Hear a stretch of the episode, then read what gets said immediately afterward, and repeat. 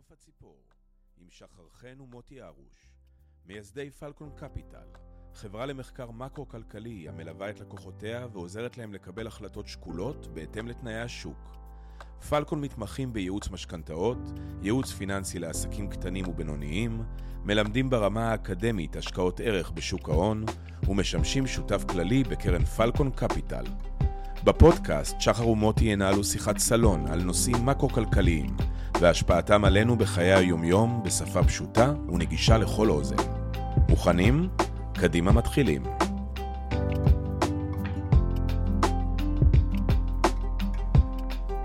היי שחר, מה נשמע? אהלן מוטי, מה קורה? בסדר, איך התחילה 2023? התחילה מעניין, אתה יודע, אנחנו ראינו בשבוע, שבועיים האחרונים איזושהי רוח כזאת מאוד חיובית מהשווקים, S&P עולה, מדדי רוחב עולים, תל אביב 125 יוצא למהלך עליות אה, מאזור התמיכה שלו, אוקיי, אפשר להגיד רוח שככה היא... אה, יש פתאום אופטימיות בשווקים הפיננסיים. כן, אופטימיות שהיא נובעת בעיקר על רקע של ציפיות, אתה יודע, שוק ההון זה שוק של ציפיות. כן, אנחנו מדברים על זה הרבה, שמהן הציפיות. נכון, והציפיות להתמתנות האינפלציה, אה, רואים אותן אה, מאוד יפה בשווקים, והציפיות ל... להורדת הריבית, גם רואים אותן, וזה משהו שמחלחל גם לשוקי המניות, שוקי המניות השונים. ואם אה, נגענו בציפיות, אולי רגע ניגע בנתונים, כן. ונתחיל כן. עם אה, עקום התשואות, אז... שאיתו אנחנו פותחים בעצם כל שבוע, כי הוא בעצם מספר לנו סיפור מסוים. זה אפשר להגיד המצפן, לפחות שלי, אה, להתנהלות, להתנהלות בשווקים. אז מבחינת צורת העקום, אנחנו לא רואים שינוי יותר מדי משמעותי. כלומר, אנחנו עדיין יכולים לראות שהתשואות לפדיון לטווח הקצר בשוק הכסף הן גבוהות בצורה משמעותית מה, מהתשואות לפדיון בשוק ההון. זה נקרא עקום הפוך.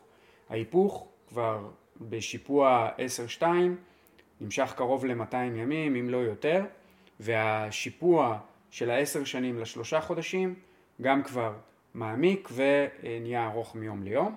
אז אנחנו מבינים שזה מלמד אותנו על כניסה למיתון ריאלי.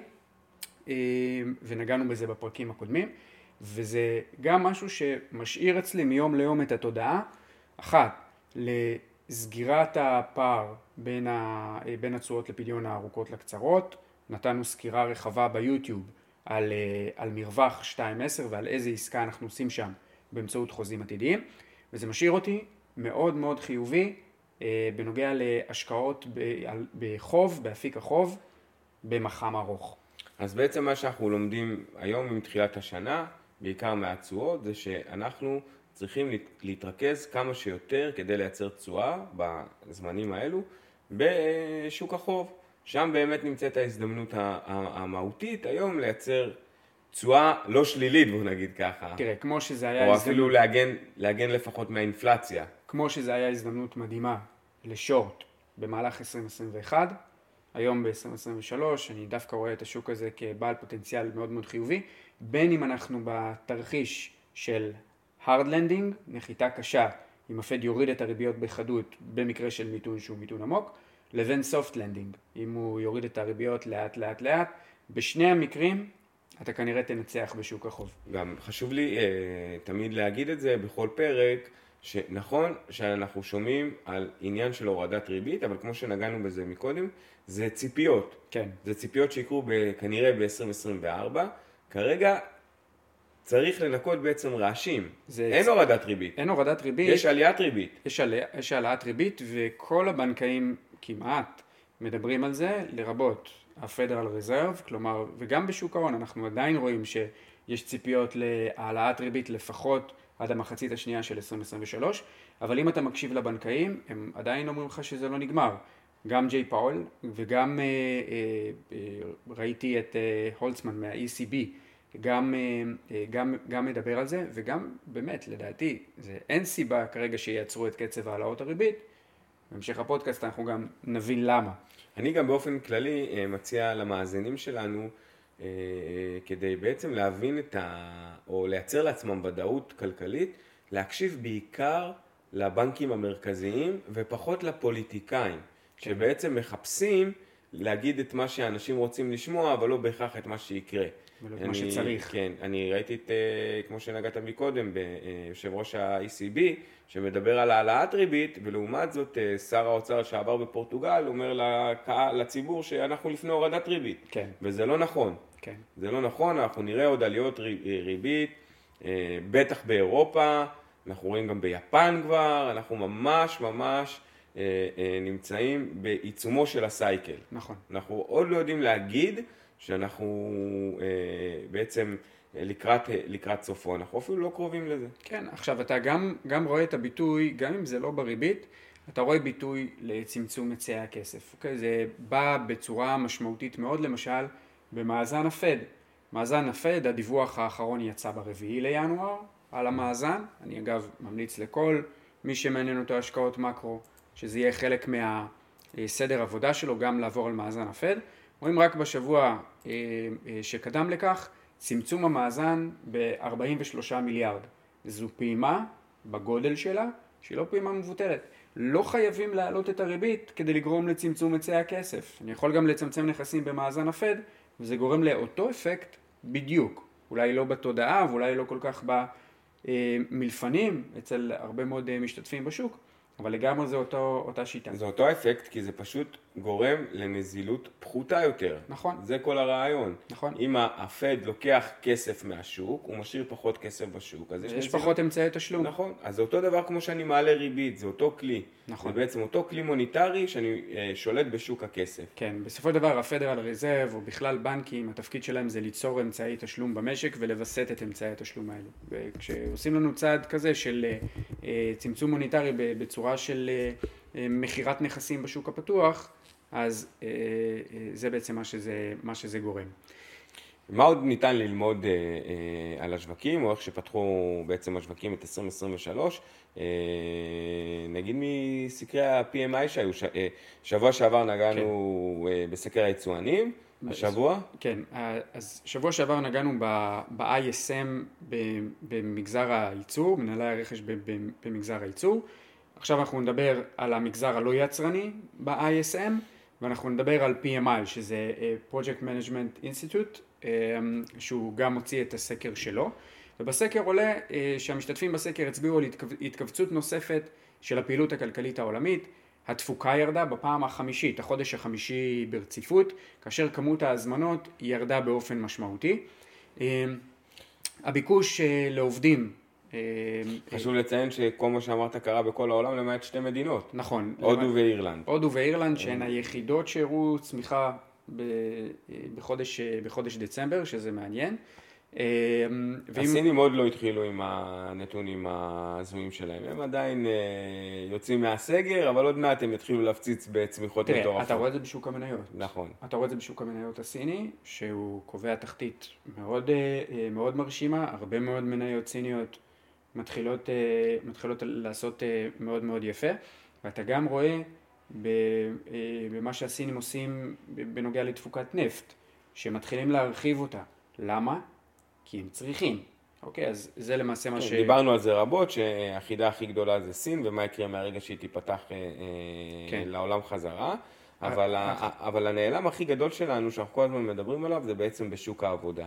בואו נדבר רגע על הביקוש לעובדים. Okay. אוקיי. הוא התחמם, הוא התקרר, מה אנחנו לומדים מהנתונים האחרונים שהתפרסמו שבוע שעבר? אוקיי, okay, אז קודם כל אתה, אני, בהקשר הזה, שאני אגיד, סין, אירופה, ארה"ב והרבה טריטוריות אחרות בעולם, לא בהכרח הסייקל הכלכלי הוא חופף בין כולם. כלומר, יכול להיות שכלכלה מסוימת נמצאת באיזושהי התחלה של התרחבות, בעוד שכלכלות אחרות יכולות להיות כבר עמוק בתוך המיתון, וחלק מתחילות מתחילות רק את המיתון. ואז כל משקיע שהולך להשקיע בטריטוריה מסוימת הוא צריך להבין את הסייקל שם. ואז לפי זה הוא מנהל את, ה, מנהל את ההשקעות שלו. יכול מאוד להיות שבכלכלה אחת אני כן אשקיע ב, אה, ב, בסקטור של אה, אה, consumer discretionary, שיקול דעת צרכני, ובענף אחר אני ממש לא אלך ל, ל, לתחום כזה. אז למשל בבריטניה אנחנו רואים שהביקוש לעובדים מתקרר משמעותית.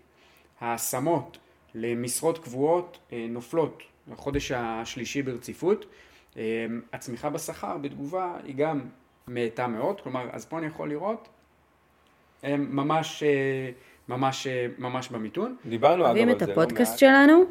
מוזמנים לעקוב אחרינו בספוטיפיי, וכמובן לעקוב אחרי תכנים נוספים באינסטגרם, פלקון ואליו. דיברנו אגב על זה לא מעט, ואנחנו כל הזמן מביאים את בריטניה כדוגמה, כי בריטניה במצב הנוכחי בעולם היא בעצם הטריטוריה המובילה בכל מה שקשור בכניסה למיתון, אני לא יודע אם ביציאה, אבל אצלה אפשר לראות את המיתון ממש בצורה מאוד מאוד מאוד מאוד עמוקה. לפי הספר זה בדיוק. מאוד לימודי, גם רואים, רואים את השלבים, זה, זה, זה מאוד לימודי. אני אומר את זה בעיקר לכל מי שמשקיע ב, אה, אה, בבריטניה. אה, אני אומר את זה גם בעיקר לכל מי שחושב שהתיאוריה בכלכלה היא לפעמים נראית מנותקת, או שיצרו לה ניתוק כמו שקרה בשנים האחרונות כי לא הייתה ריבית, אז הנה, דיברנו על זה לא מעט, המקרו חזר, התיאוריה היא לא תמיד תהיה אחד לאחד, כי צריך לזכור שגם בתיאוריה יש מה שנקרא error, והיא לוקחת את זה בחשבון, ואני מציע אה, לכבד אותה מחדש ולהבין מה היא בעצם אומרת ואיך זה מתקשר למה שקורה אה, ביום יום שלנו. זה מה שאנחנו מנסים לעשות כאן, נכון. לחבר את, ה, לחבר את האקדמיה למה שקורה בפועל ואז להשליך את זה על השקעות. חד משמעית. אה, אנחנו, מק- אני מקווה שגם אנחנו עושים את זה, לפי התגובות נראה לי שאנחנו עושים את זה לא רע. כן, אה, אז זה לגבי ה-PMI, אה, וגם מעניין, מעניין להסתכל על אה, ISM במגזר הלא יצרני, במגזר השירותים. אנחנו בשבוע שעבר דיברנו על המגזר הייצור, אני כרגע אדבר על המגזר הלא יצרני. אה, לא, לא ריכזתי את כל הענפים, אבל אה, מה שמאוד בולט בחקלאות, אה, אומרים לנו שהעסקים איטיים מהרגיל, אה, זו המגמה בשלושה ארבעה חודשים אחרונים. החקלאים מצפים שזה יתגבר בחלק הראשון של 2023. בענף הבנייה, בנייה חדשה למגורים ממשיכה להתעכב על ידי ריביות גבוהות, למעשה משתתפים בשוק הנדל"ן לא קונים נדל"ן כתוצאה מהריביות הגבוהות. זה מאט לקבלנים את המכירות באופן דרמטי, והרבה קבלנים, אתה רואה שהם אומרים שהמעבר לפרויקטים להשכרה ארוכת טווח וההאצה של המנגנון הזה של שכירות ארוכת טווח ולהקים פרויקטים שזה הייעוד שלהם, זה מגמה שמה שנקרא מתחילים לדבר עליה והיא מאוד מאוד בפרונט. יש לי גם אה, דבר נוסף להגיד פה בסוגיה הזאת של אה, עניין הנדל"ן, זה שכל הזמן אמרו לנו, נגיד בישראל, שיש בעיה של היצע. הביקוש עולה על ההיצע. ואז אמרו, זה לעולם לא ייפתר. אבל אני תמיד אמרתי שיש בעיה של ביקוש אל מול היצע ברמת הריבית הנוכחית. כן. כשהריבית תעלה, אז כבר לא יהיה בעיה של ביקוש והיצע. זה לא תמיד תלוי בכמה בתים אני בונה, או, או בכמה בתים אני מסיים ומוסר. זה לא שאנשים יגורו ברחוב, כמו שכל הזמן אני שומע את המשמע, מה, אנשים יגורו ברחוב? לא. כן. אבל הם יגורו אצל ההורים, הם יגורו במקומות אחרים שהם לא רצו לגור. תראה, לא, לא, לא חסרות חלופות, ואני חושב שמה שגם קרה בשוק הנדל"ן, בסופו של דבר כשאתה רואה שה, שיש ביקושים, אה, ביקושים גדולים, אז גם המוכרים כתוצאה מזה תופסים מקום שהם מעלים את הצעות המכר שלהם כלפי מעלה, וזה יוצר אפקט שהוא אפקט ספירלי כזה, שהרבה פעמים מחיר מתנתק מהיגיון כלכלי, המגמה נהיית הרבה יותר תלולה. וזה גם מה שמקרב כל הזמן את היום שבו היא הולכת להסתיים, מאוד מאוד בולט מהנתונים של אה, סוף 2021. נכון. אז אה, אה, זה בגדול מה שאנחנו רואים, בענף הפיננסים והביטוח ב-ISM אז זה עולה שהתנאים העסקיים טובים אבל לא, לא נהדרים כמו שהיו רוצים, ענף הביטוח בארצות הברית מתכנן מיתון אפשרי, ב, נערך למיתון אפשרי ב-2023 ובענף שירותי המידע, מה שנקרא הייטק, אז אה, אומרים לנו שאספקת הרכיבים האלקטרוניים היא, אה, היא הופכת טובה משבוע לשבוע ודווקא שם התנאים הופכים להיות אה, קצת יותר קלים מאשר מה שהיה לנו קודם. יפה. עכשיו שחר אני רוצה לקחת אותך אה, למ- למשהו נישתי שדיברנו עליו לא מעט והוא קשור לעולם החוב והוא קשור לנדל"ן וזה בעצם, גם דיברנו על זה שבוע שעבר ודיברנו על זה בקהילה השבוע וזה אג"ח מגובה משכנתאות. שאלנו, קיבלנו המון המון המון שאלות מה זה המכשיר הזה. אני רוצה להזכיר שאחרי המשבר ב-2008 הזיזו את המכשיר הזה, ועם הזמן בנו כביכול מכשיר חדש. אז אני אשמח אם תסביר לקהל בשפה פשוטה, מה זה אומר אג"ח, מגובה משכנתאות, ומה ניתן לעשות עם זה. אוקיי, אז אה, נדבר קודם כל באמת על המכשיר מכשיר עצמו. אה, תחשבו שיש בנק, אוקיי? והבנק הוא אה, אה, מלווה למשקי בית למשכנתאות. עכשיו הבנק לא רוצה שהמאזן שלו ייחנק ושכל הנכסים ישבו לו עכשיו על המאזן, ולפעמים הוא רוצה לשחרר את המאזן. ואז יש אישויות כמו אה, פרדי מק ו, ו, ו, ו, ובסגנון הזה שהם למעשה מנפיקים אה, איגרת חוב, אוקיי? איגרות, איגרות חוב, ולמעשה מי שמממן את אותן איגרות חוב, מי ששם את הכסף זה הציבור, ואותו כסף הוא בסופו של דבר יוצא למשקי בית שרוצים לקחת משכנתה. עכשיו, האינטרס פה הוא כזה, מה, מהגופים המנפיקים שמנפיקים את המוצר המיוחד הזה ואת האישות המיוחדת הזאת, אז הם רוצים להוריד את הכובד מהמאזן שלהם, זה דבר אחד, ומנגד המשקיעים שהולכים וקונים את זה, מה הם בסך הכל מחפשים? הם מחפשים זרם תזרים שהוא קבוע, יציב, שניתן לחזות אותו מראש. רגע, בוא נעשה סדר ונסביר מושג מושג. מאזן זה חלק משלושת הדוחות שיש בעולם החשבונאי של מאזן, דוח רווח והפסד ותזרים מזומנים, כאשר המאזן הוא קובע בעצם את הנכסים שלך שצריכים להיות שווים להון העצמי פלוס ההתחייבויות. כן. ואני אתן דוגמה לאנשים בצורה מאוד פשוטה, נניח וקניתי בית וזה כל מה שיש לי בחיים, אוקיי? והבית שווה מיליון שקל ואני לקחתי חצי מיליון שקל משכנתה. אז זה אומר שהבאתי חצי מיליון שקל הון עצמי. אז בצד הנכסים במאזן יש לי בית ששווה מיליון שקל, ובצד ההתחייבויות פלוס הון עצמי, יש לי מיליון שקל. חצי איך. מיליון שקל הון עצמי, חצי מיליון שקל אה, אה, משכנתה. זה מאזן, כן. יפה. אג"ח, דיברנו על זה לא מעט, זה איגרת חוב, זה בעצם נייר ערך שמנפיקים לציבור, ואו שהוא משלם קופון או שהוא אה, בניקיון, דיברנו על זה בפרקים הקודמים. כן. עכשיו, איך זה בעצם משתלב בעולם המשכנתאות? מה, אני כמנפיק אומר, אוקיי, אני רוצה להלוות, למה זה בעצם, מה שאני מנסה לשאול, למה זה בעצם מפריע לי למאזן? למה אני רוצה להנפיק את זה? כי קודם כל, כשבנק עכשיו רוצה להגדיל את תיק האשראי שלו, יש לו אלימות הון מסוימת שהוא חייב לעמוד בה.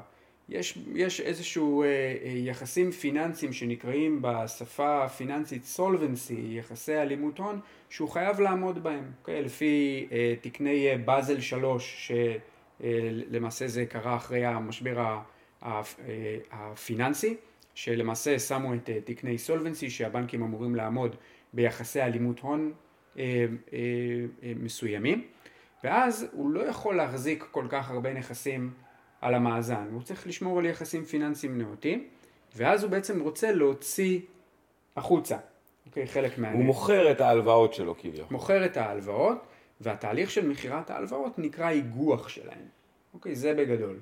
איגוח, באנגלית זה נקרא securitizing, ואז למעשה יש את הסוכנויות אה, אה, הפדרליות שמנפיקות את הדבר הזה, פני מיי, פרדי מק, שזה שמות שהם מוכרים, הם למעשה מנפיקים את המכשיר הפיננסי הזה שנקרא אג"ח מגובה משכנתאות, שמאגד הרבה הרבה הרבה הרבה משכנתאות בתוכו. המשקיעים מכניסים כסף, והכסף הזה בסופו של דבר עובר לבנק, ומהבנק הוא עובר לבעלי הדירות, בעלי הבתים, שמשתמשים בו למימון הבתים. אוקיי, זה בעצם המכשיר. יפה. חשוב לי להגיד עוד דבר אחד שאמרת פה כמושג, באזל 3. אז אה, בעצם יש לנו את באזל 1, באזל 2 ובאזל 3. בבאזל 1 נגענו בפינה הכלכלית באשראי צרכני, אה, מקור צמיחה או צמיחה של בועה, והסברנו שם שדווקא בבאזל 1 הורידו את הרגולציה מהבנקים וביקשו מהם להלוות כמה שיותר כדי לעודד צמיחה, ואחרי המשבר בעצם ב-2008 הבינו שצריך אה, אה, לבקש יותר אלימות הון, יותר אה, יחסים אה, אה, פיננסיים, קובננטים או סולבנסי, אה, כמו שאמרת באנגלית, ו... אה, הרבה אנשים שואלים, אוקיי, אם ב-2008 זה קרס, מה ההבדל בין אז להיום? כן, אז, אז uh, באמת הרבה אנשים באים ואומרים, תשמע שחר, אבל זה המכשיר שגרם לכל הנזק ב, uh, בשנת 2008. צריך להבין שמ-2008 המשק הפיננסי עבר כל כך הרבה תהליכים ששמים אותו במקום אחר לגמרי. אה, ואתה יודע, מבחינת מה ש... הדרישות מגופים פיננסיים. והיום צריך לדעת שאין מה לעשות, איגוח, איגוח הוא, אה, הוא תהליך פיננסי שהוא לגיטימי.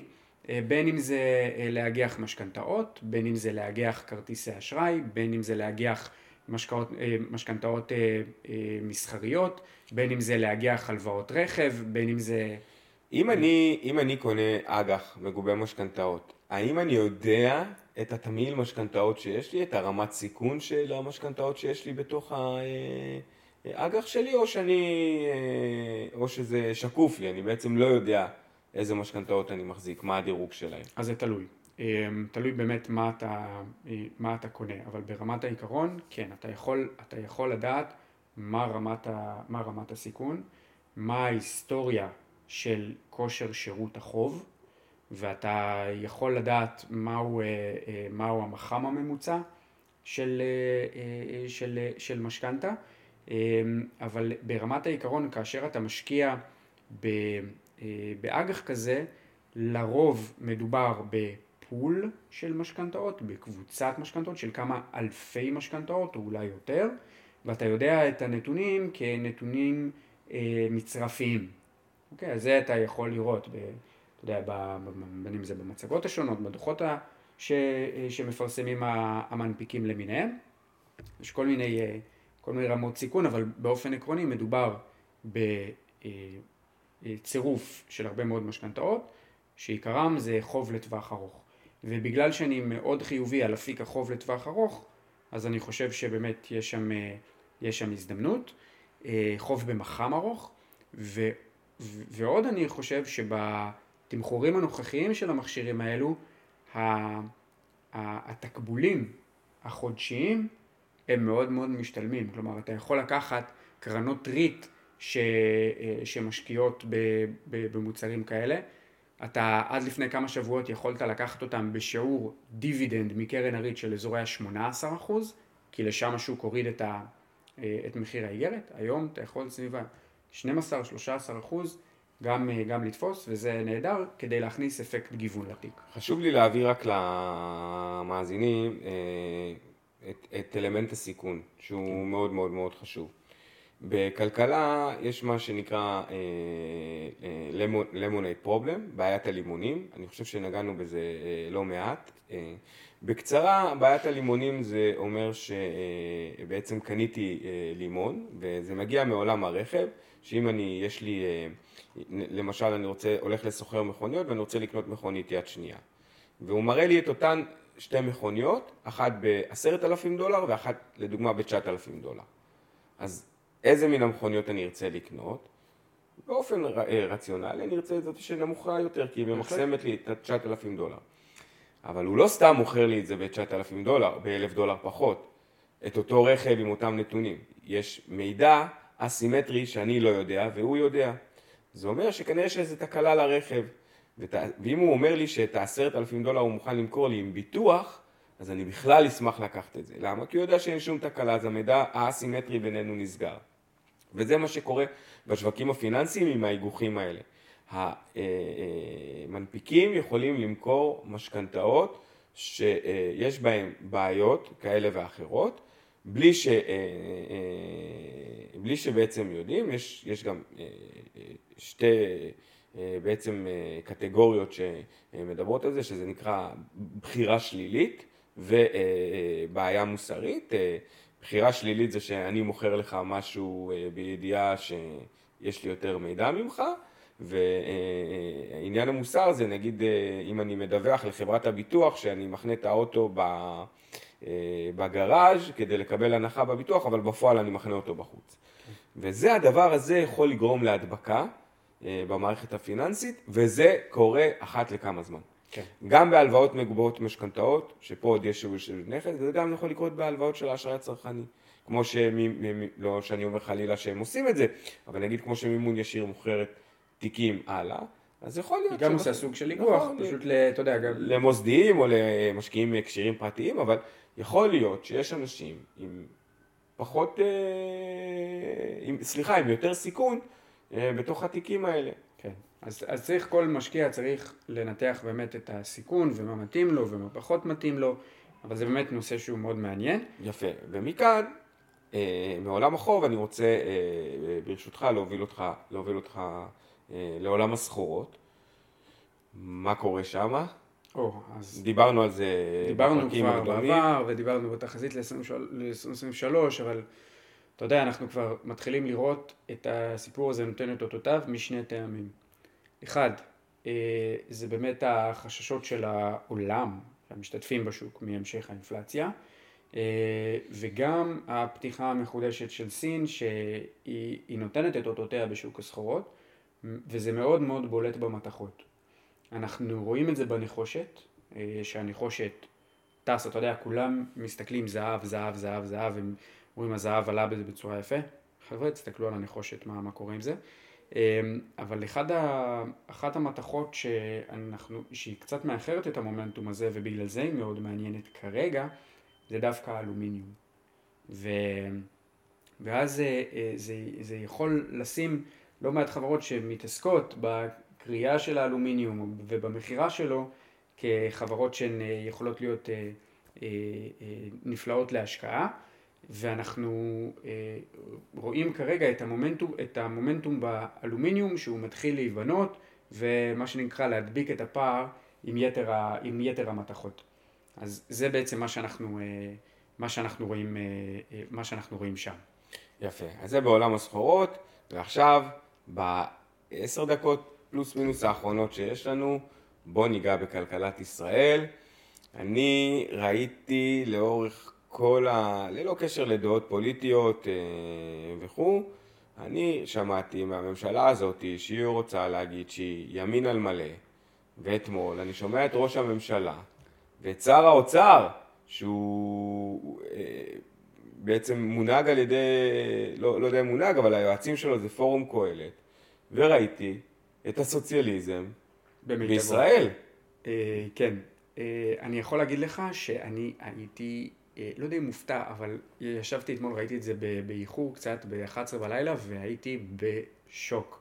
אה, אז אני- רגע, אז, הם, אז אה, ימין על מלא או שמאל על מלא? אני מבחינה כלכלית אני אני מדבר. בכלל לא בטוח שזה ימין על מלא, ואני גם, אני עושה ספוילר, אני לא בטוח שזה אחראי על מלא. אז בוא, בוא נפרט רגע. אתמול ראש הממשלה אומר, המשק נכנס לסחרור אינפלציוני. עד כאן נכון. כל הכבוד לך, לא גילית לנו את העולם. וי. רמות המחירים משפיעות על משפחות, צ'ק, וואלה. אחלה. וי, המשכנתה עלתה, אמרתי, במאות שקלים בחודש, ויש משפחות שאפילו באלף שקלים ומעלה. יפה. עד ב- כאן לא חידשת כלום, אני גם רוצה להגיד, זה לא אחריות המדינה, כן, עם לא כל אחריות. הכבוד, לטפל באנשים שהמשכנתה עלה- עלתה להם, כי הם היו צריכים לנהל את הסיכון שלהם. ומי שלקח שני שליש פריים, והמשכנתה עכשיו עולה לו, שלא יתבכיין. זה, זה כמו, אה, זה, זה בדיוק על אותו משקל כמו שאני אבוא לבכות אה, אה, בפריים טיים על מצב תיק ההשקעות שלי. אין הבדל, לנהל משכנתה זה בדיוק כמו לבנות אה, תיק השקעות. לבחור תמהיל בתיק השקעות, אין הבדל ל, ל, בין אה, תמהיל לתמהיל משכנתה. וזה שמשק בית יצא לא אחראי ולא רציני, וגם יועצי משכנתאות שהיו לא אחראיים ולא רציניים, שהפנו את הלקוחות שלהם בסביבה שכל כך היה שקוף מהמצב המקרו-כלכלי שהריבית תטוס. מבינים את זה מסוף שנת 2020, ומשקי בית הלכו להלוואות, למשכנתאות בשני שליש פריים, בעיה שלהם, לא בעיה של ממשלת ישראל. אוקיי? נכון? אה, אז למה עכשיו חושבים שזה בעיה של אה, ממשלת ישראל כי בעצם? ממשלה חדשה, היא רוצה לה- להראות תוצאות, שהיא נלחמה ביוקר המחיה, ואז היא יוצאים בהצהרות כמו שיצאו. אני רוצה להגיד משהו אה, מאוד מאוד חשוב. אנחנו כעם רוצים, אוקיי, שיעלו לנו את הריבית כמה שיותר ושהאינפלציה תיעצר. האינפלציה היא האויב הכי גדול שלנו. ואמרנו את זה ואנחנו חוזרים על זה כל פרק מחדש. חבר'ה, די להתבכיין על עליית הריבית. זה לטובתנו, זה בשבילנו. פשוט לא היה לי נעים לראות למשל לפני שבוע או שבועיים בכתבות האלה שיוצאות כל פעם אחרי שהריבית הפריים עולה, לראות כתב כלכלי כמו... מכובד, מכובד. נכון, כמו מתן חודורוב, עם כל הכבוד לו, תוקף את נגיד בנק ישראל, למה אתה מעלה ריבית והאינפלציה לא עוצרת, או למה צריך לעלות ריבית, או שמביאים איזה זוג כזה שמתבכיין על זה שהריבית עלתה. מה אתם רוצים? אני לא מבין. מה אתם רוצים? גם אתה, כאילו, איך אתה כאילו, כאילו מעלה טיעונים כאלה מול נגיד בנק ישראל, אה, שכל כך הרבה חוקרים בבנק, ו- וכל כך הרבה דאטה, וכל כך הרבה נתונים, ובסוף זה גם הצעד שהוא הכי מתבקש לעשות את זה, צריך אפילו לעשות אותו יותר באגרסיביות, ונגיד, אתה יודע, אני רואה אותו מסביר בצורה רהוטה. אה, אה, אבל כאילו, אתה יודע, התקשורת היא כאילו כן. הופכת את זה למשהו שהוא... אה, אני שהוא- אומר אוהבים לכם, את הפודקאסט תעשו- שלנו? מוזמנים לעקוב אחרינו בספוטיפיי, וכמובן לעקוב אחרי תכנים נוספים באינסטגרם, פלקון תעשו- ואלי. אני אומר לכם, תעשו מבחן פשוט לעצמכם. קחו את כל המוצרים שלכם בבית ותבדקו את המחיר שלהם לפני שנה. אני מבטיח לכם שהחמישה אחוז אינפלציה שאתם רואים בספרים זה הבלוף הכי גדול שקיים במדינת ישראל. אני לא מכיר מוצר שהתייקר פחות מ-30 אחוז. אם מישהו יודע על מוצר שהתייקר בפחות מ-30 אחוז, מוזמן להראות לי. או כמו שחבר אמר לי השבוע, אה, אבקת מרק עוף שהוא קנה, אוקיי? שאני באופן אישי לא, לא נוגע בדבר הזה, כן? אבל הוא אומר לי, הנה תסתכל, קניתי את זה שנה שעברה ברמי לוי, עלה לי עשרה שקלים, עכשיו קניתי בדיוק את אותו דבר, בדיוק באותו מקום, 13 שקלים. זה הבדל של 30 אחוז. כן. אה, אז, אז אני משהו- עשיתי שוק השבוע, שבוע שעבר. בדרך כלל הייתי קונה שוק לשבועיים, היה עולה לי 250 שקל, כבר הגעתי ל-390 שקל.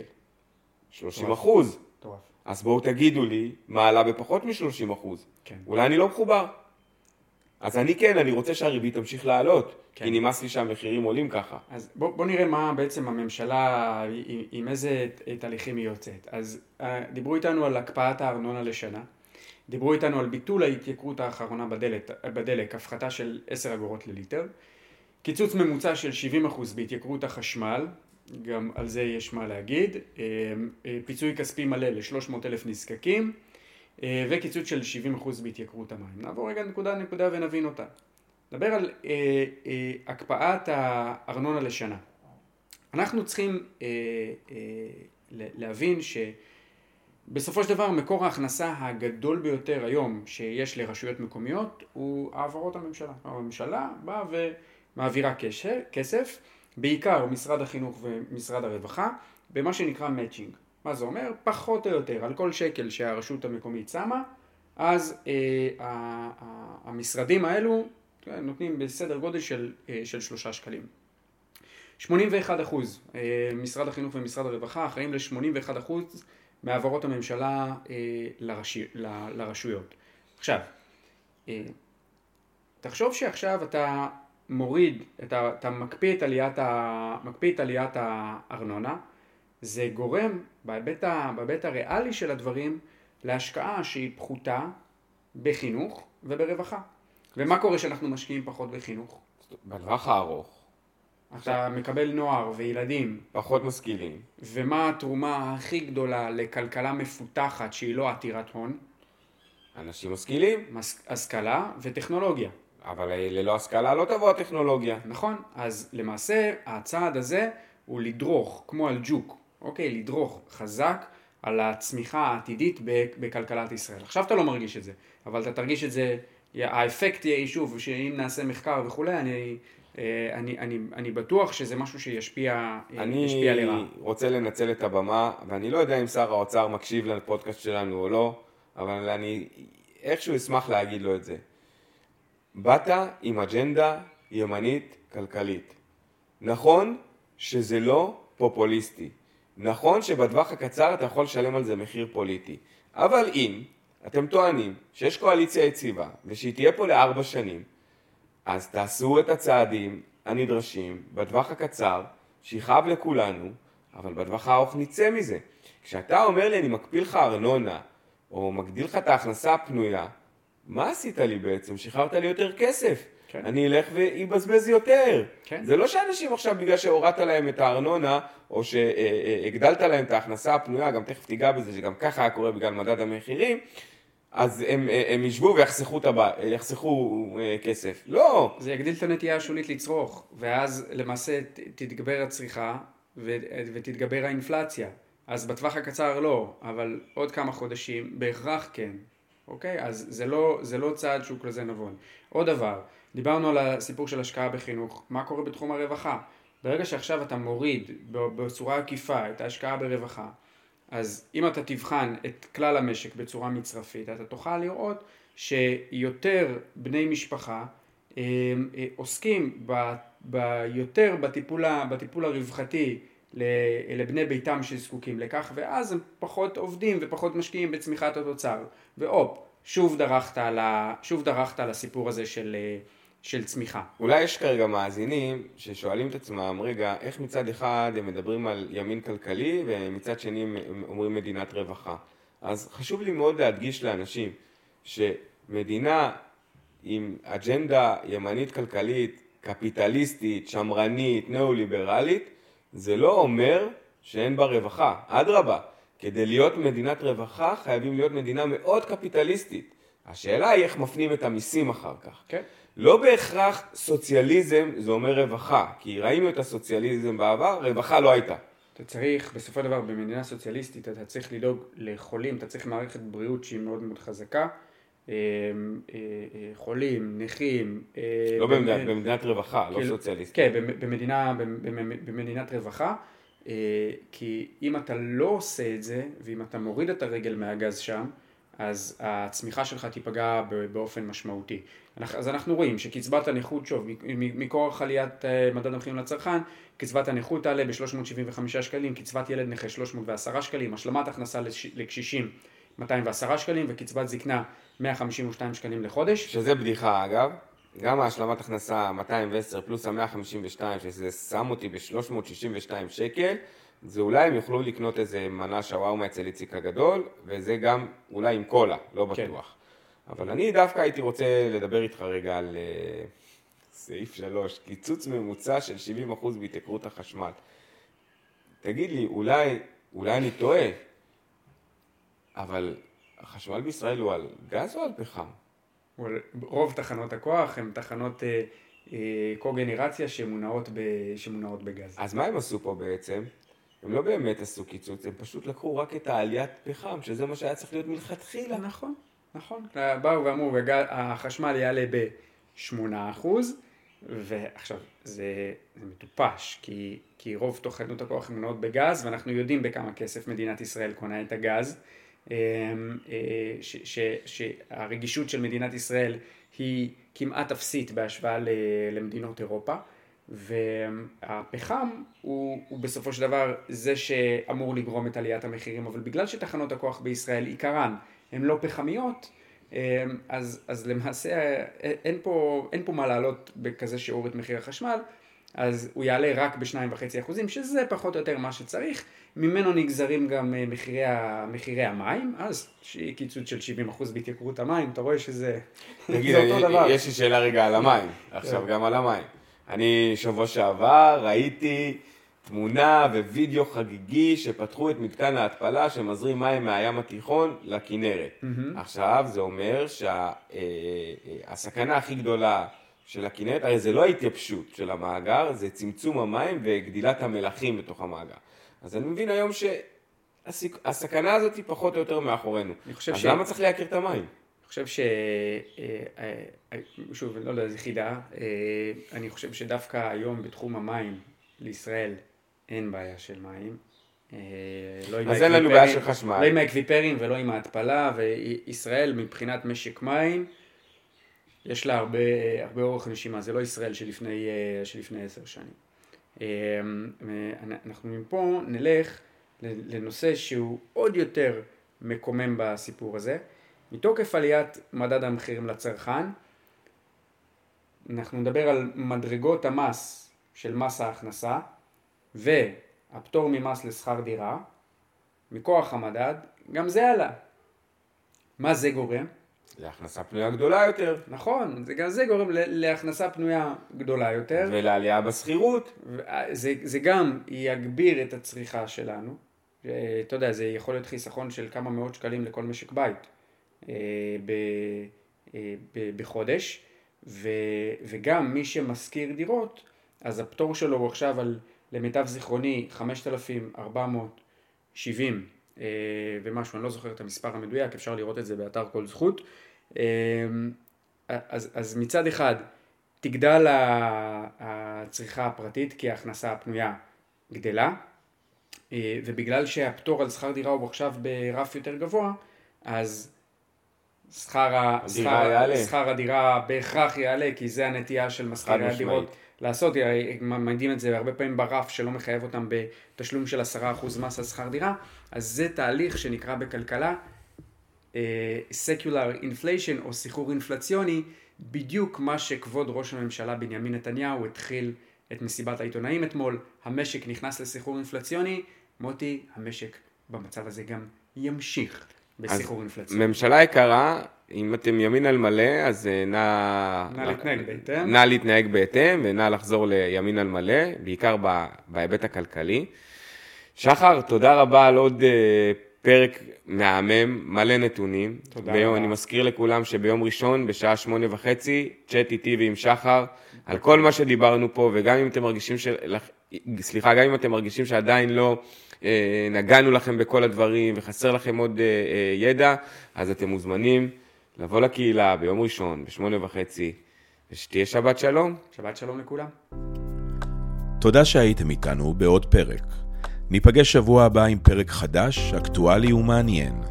מוזמנים להצטרף לקבוצת הפייסבוק ממעוף הציפור על כלכלה והשקעות חכמות, ולהמשיך את הדיון שם. נתראה.